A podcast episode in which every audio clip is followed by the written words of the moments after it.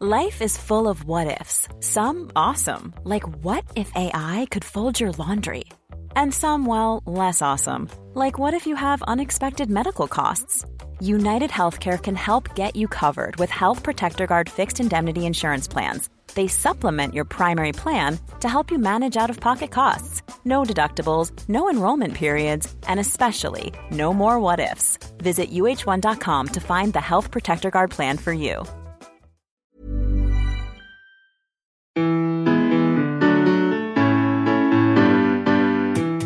You're about to get smarter in just a few minutes with Curiosity Daily from Discovery. Time flies when you're learning super cool stuff.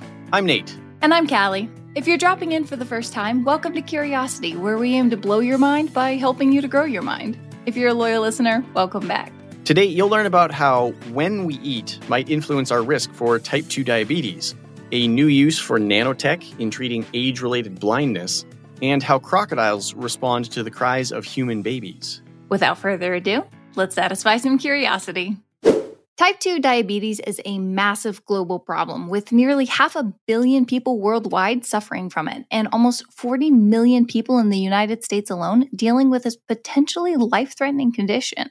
Half a billion people around the world. That's a way worse problem than I thought. It's a very serious public health concern and can lead to other problems like heart disease, nerve damage, eye problems, and even kidney disease. Okay, so what exactly causes type 2 diabetes? I, I know it has something to do with diet, right?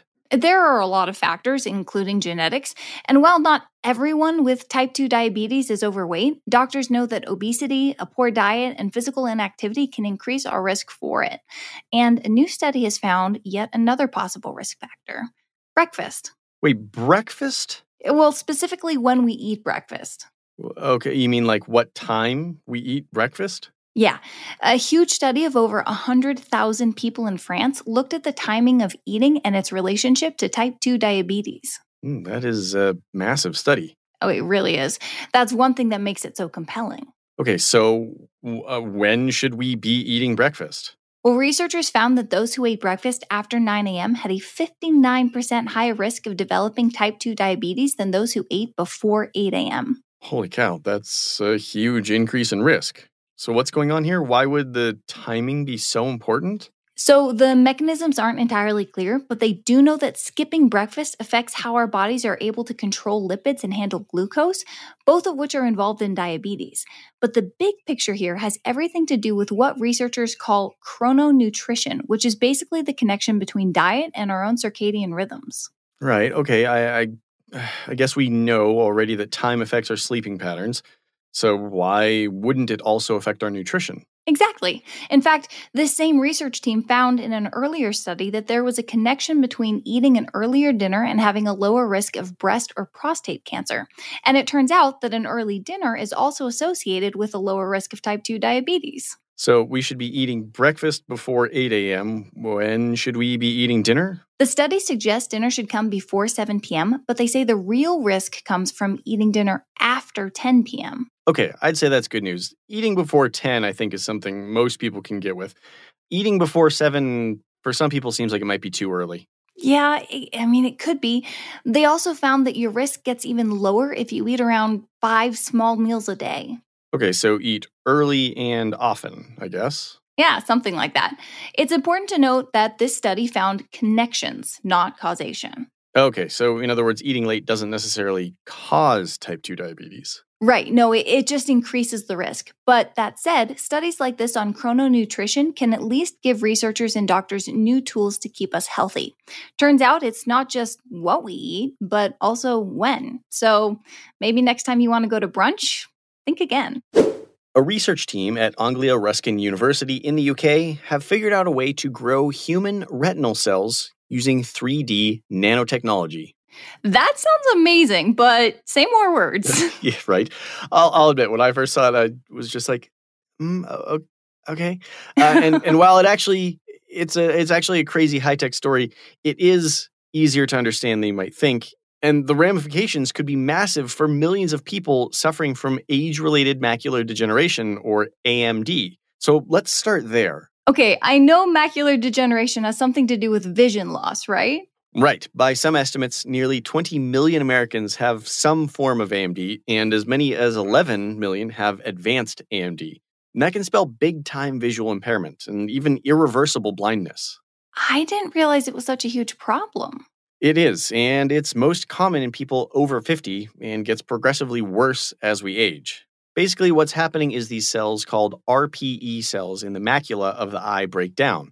The macula is the part of the eye that lets us see sharply straight ahead. So when those cells break down, it can get kind of blurry or hard to see right in front of us. Okay, um, I'm just going to be the one to say it here, but right in front of us is kind of the most important place to be able to see, right? Uh, yeah, you could definitely make a strong case for that. All right, so why do these RPE cells break down? Good question. The actual mechanisms aren't totally understood, but there are basically two types of macular degeneration dry and wet. Dry is the most common and it happens with age. The RPE cells just, well, they just break down over time. Wet AMD is less common, but tends to be more severe. It happens when abnormal blood vessels pop under the macula and leak fluid and blood. Yeah, that just doesn't sound like a good thing. Uh, you think? Yeah, definitely not. Okay, so I think I understand the basics of age related macular degeneration.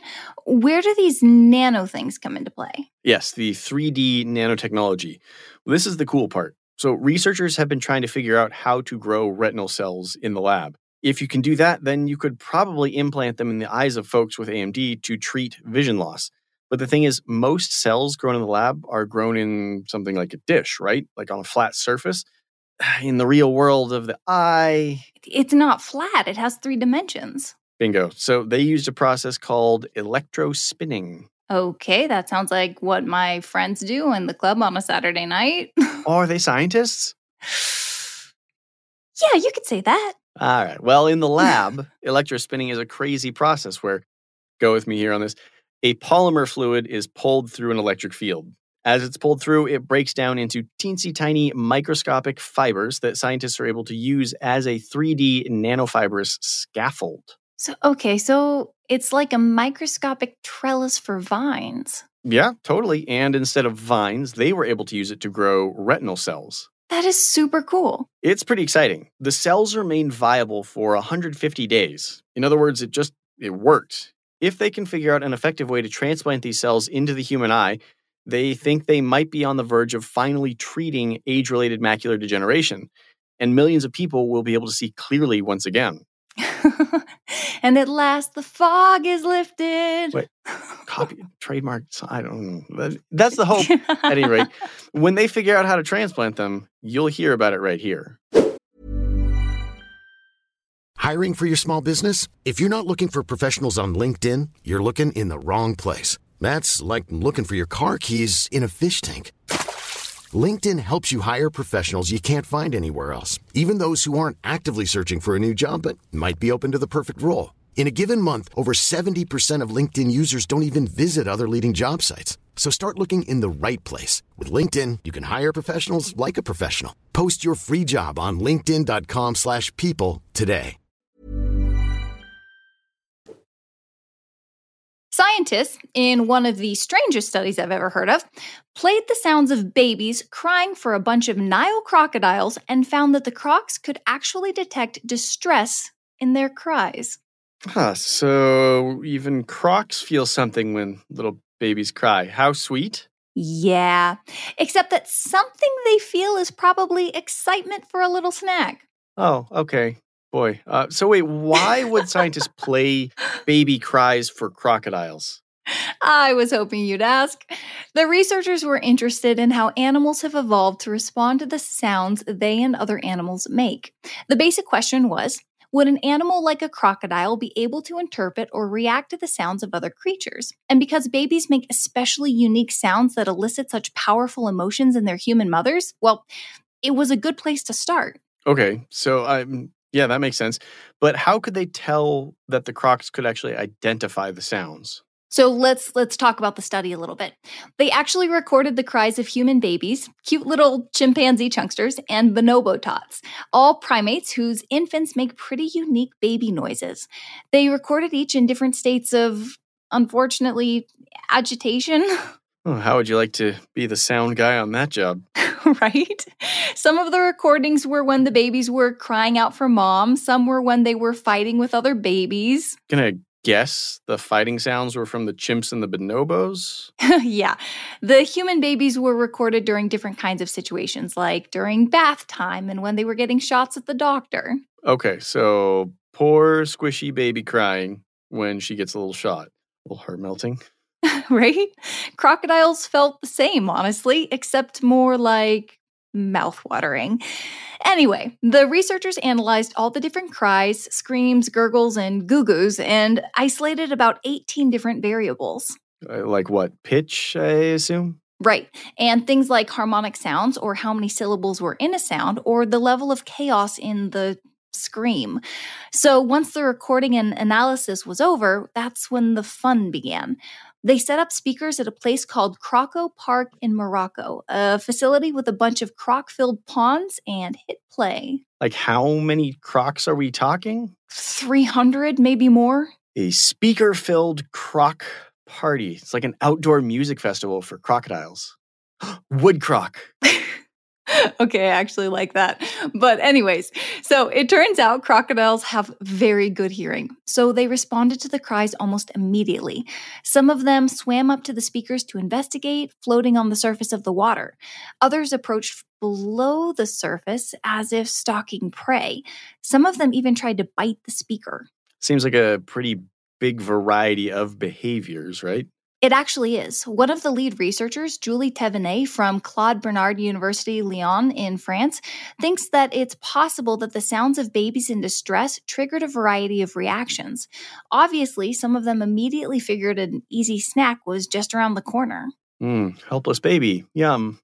Yeah, but she thinks that in some, a maternal instinct might have been stirred up. Obviously, they can't know for sure, but they do think that, in any case, the crocodiles are able to discern whether or not these babies are in distress, and that could have come from listening to our cries for thousands and thousands of years. I guess that makes sense. I've read studies that show that dogs can sense human emotions from the sounds of our voice, right? Exactly. But think about this dogs and humans have really grown up together. We co evolved. Not exactly the same with crocs. And that's what makes this study so fascinating. No matter how different we are, there's a lot of evidence that some things are more universal than we might have thought. A baby's cry is a pretty important thing, even to crocodiles. I guess the final lesson here is don't give your babies shots near a crocodile pond. All of my weekend plans gone. Let's recap what we learned today to wrap up. A new study is showing a connection between eating breakfast past 9 a.m. and an increased risk for type 2 diabetes. The research takes a closer look at chrononutrition, or how our natural rhythms influence our diets and health, and could give those with risk factors new tools for keeping healthy. Researchers have used nanotechnology to build a tiny scaffolding on which they grew human retinal cells. If they can figure out how to transplant those cells into human eyes, they could be on the cusp of treating age related macular degeneration, a vision problem that affects up to 20 million Americans and can lead to irreversible blindness. Scientists put speakers in a facility that was home to some 300 Nile crocodiles and played the sounds of chimp, human, and bonobo babies crying. The crocs immediately reacted. Some of them were maternal, while others heard the sounds of a potential snack. The study suggests that some sounds are relatively universal, even across vastly different species. A baby's cry is one of them. Curiosity Daily is produced by Wheelhouse DNA for Discovery. You can follow our show wherever you get your podcasts, and we would love it if you could take a second to leave us a five star review on Apple Podcasts.